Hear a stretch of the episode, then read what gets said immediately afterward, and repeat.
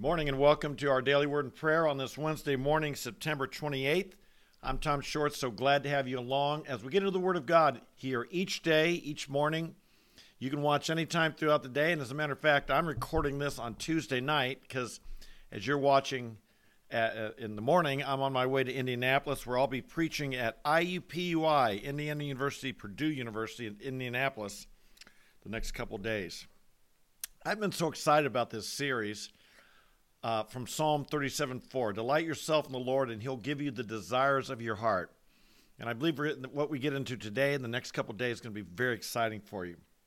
Today's verse I'd like to start with is found in Second Thessalonians chapter 1, verses 11 and 12. Paul prays this To this end also we pray for you always, that our God may will count you worthy of your calling and fulfill every desire for goodness and the work of faith with power, so that the name of our Lord Jesus will be glorified in you and you in him, according to the grace of our God and the Lord Jesus Christ.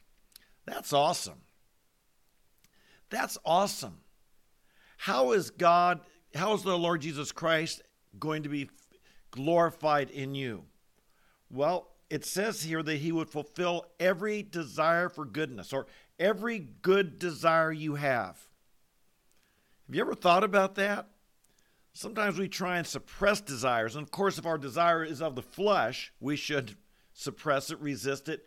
But we don't end there. The Christian life isn't just about suppressing things, the Christian life is about expressing things, the expressing the love of God, the plan of God, the, the grace of God in our lives. And Paul is praying for these Thessalonians that every good desire they have, God would fulfill it, and in doing so, Jesus Christ would be glorified in them. Now, this is interesting to me because I don't know if you're like this, but I'm filled with good desires. A couple months ago, I someone said something that made me think and write down in my journal is it possible that God would want to fulfill every good desire I have? That every good desire I have comes from God. Every desire I have that's a, good one that would bring God glory, it, it's not that I'm thinking it up, it comes from God. Um, for me, that'd be pretty tough. Someone once told me a couple years ago, they said, Tom, you should keep a notebook. And every good good idea you come up with, write it down in your notebook, close the notebook, and open it up a month later and see if you're still interested. I think they kind of knew me that my brain is active. I come up with a lot of ideas, and a lot of them I can forget by the next day. But I was challenged. Does God want to fulfill every good desire I have that would bring him glory? Does God want to do that with you? How many things come into your mind day by day, week by week? That really would glorify the Lord, and you think this about this, do you act on it? That's a, is that a seed from God that you allow to be planted in your soul and you allow to grow? You water it, you cultivate it, and allow it to grow? Or do you just say, no, not for me, or I can't do that, or I'm not really worthy, or whatever other excuse that we might have that, uh, that doesn't allow that seed to germinate that seed that may have been planted in us by God Himself. Folks, how can you tell if a desire is of God or not? How can you tell if it's a good desire, a godly desire, or a bad one?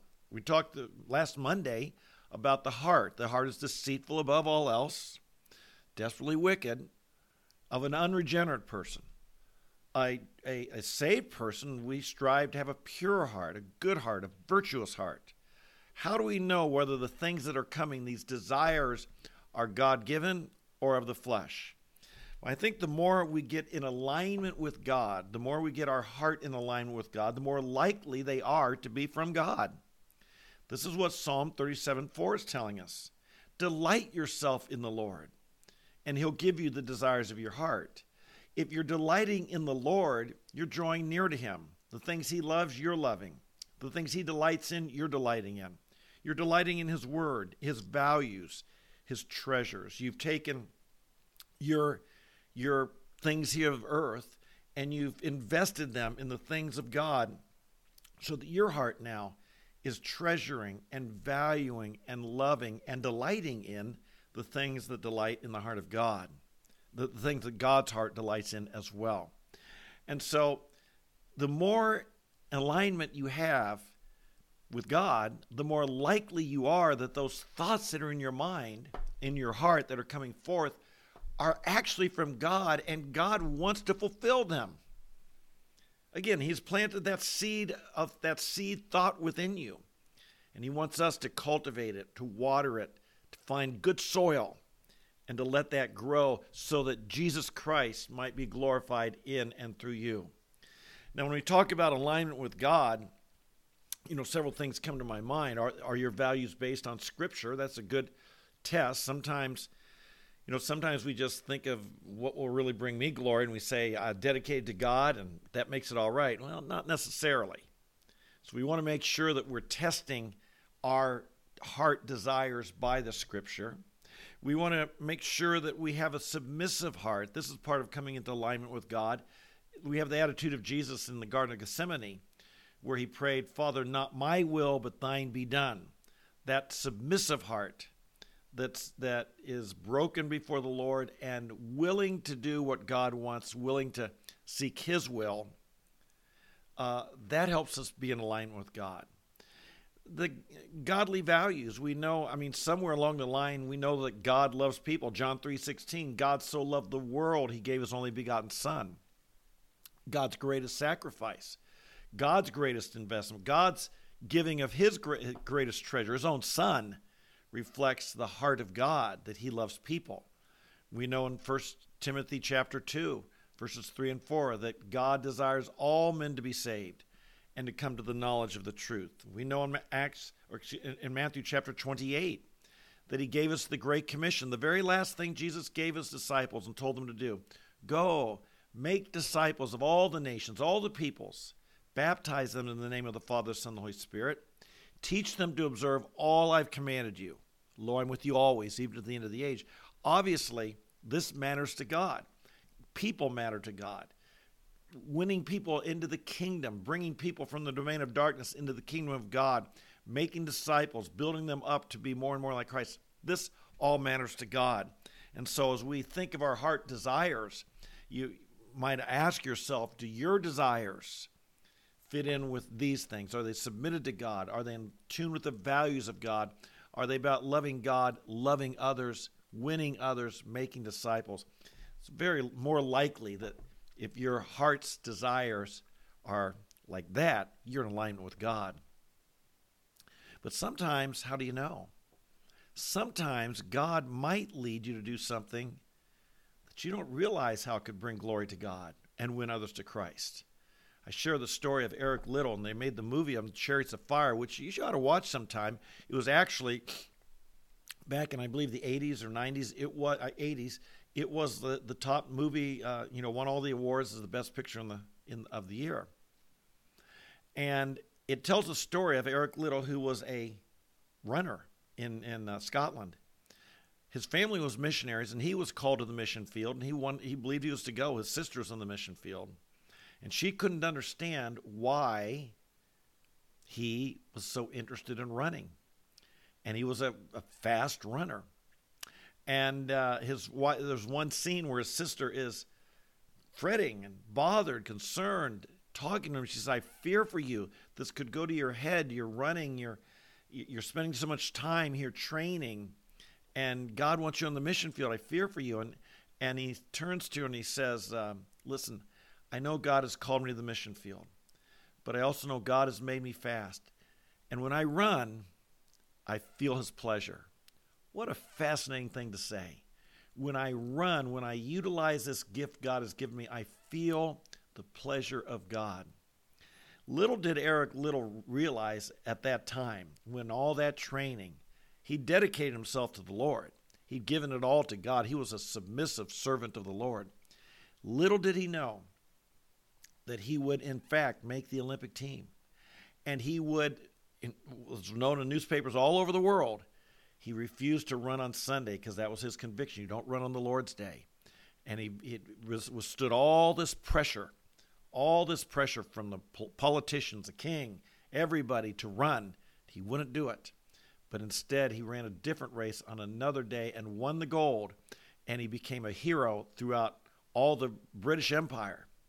And his testimony and his story and his conviction, he became, well, he became a national hero. Why? Who would have ever known that by utilizing and developing the gift God had given him and dedicating that to the Lord, he didn't do it for his own glory, doing it for the Lord. He felt the Lord's pleasure that God would raise him up in such a mighty way. I wonder if God might do that with one of us. I wonder if you might have some gift, some ability, some some calling of God, something you do that when you do it you feel God's pleasure and you know God is in it. And even if you don't understand quite how, God might use you in a way you could never imagine. Let's make sure we're dedicated to the Lord. Let's make sure we're submissive to the Lord. Let's make sure that we our, our heart is getting in alignment with the Lord. But as it does, if God gives you some desires, passions, might He fulfill those desires and might He glor- might our Lord Jesus Christ be fulfilled in them. Amen. Let's pray. Father in heaven, we thank you that you are you're, you're not just a process or a plan or a, a three step thing this or that. You're a living being and you love us. You created us. You know us. You know us inside and out. We thank you. You've given us various gifts abilities. Thank you. You know our personalities. You know our history. You know what we're good at. You know what we could be good at i want to thank you lord that we are your workmanship Hallelujah. Father, we're not we're, not just average people. We are the children of God.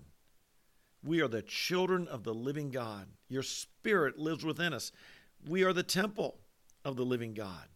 And I thank you, Father, that you have plans for us that far exceed anything we could ever ask or imagine. Lord, we pray, we pray for the I pray for each of the people on this live stream. Each of the people watching this video, I pray for myself. I pray, Father, that we would really know the gifts you've given us, the calling you've given us.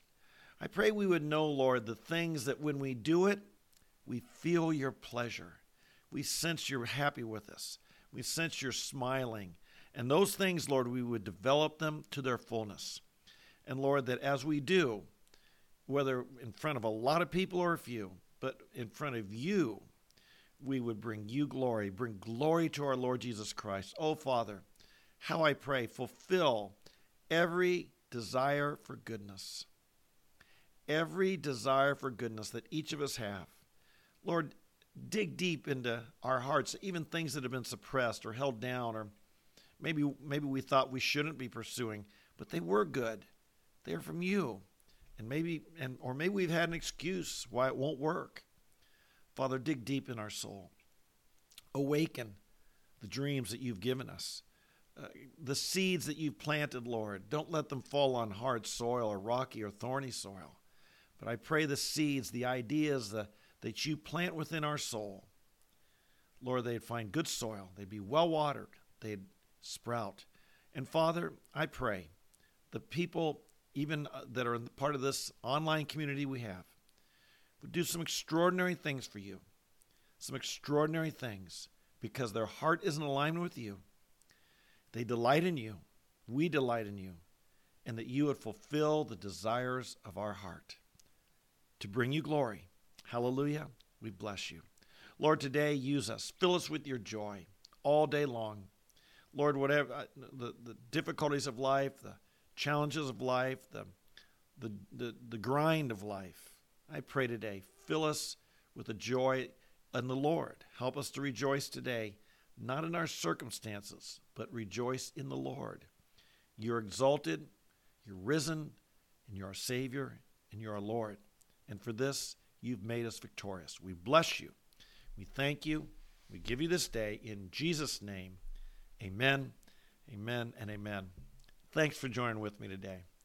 I'm so glad you guys are with me. I love you guys. I really do. I hope to get to know a lot of you more in person and see you as I travel throughout the country whenever. But you be strong today. If you're new, welcome. Make sure you hit the subscribe and notify button. Leave a comment. Let me know where you're from. I always read them, and um, and share this with your friends. Tell your friends how you you've made this commitment to get into the Word every day. That makes a difference. Day by day, bit by bit, we grow, we grow, we add. And one day, we'll be surprised how much God has built into our lives. It takes some time, but but God sees we're here. We're learning to delight in the Lord more and more by prioritizing time in His Word together. So I'm glad you're along, and I hope you have a great day. God bless you. We'll see you tomorrow. Bye bye.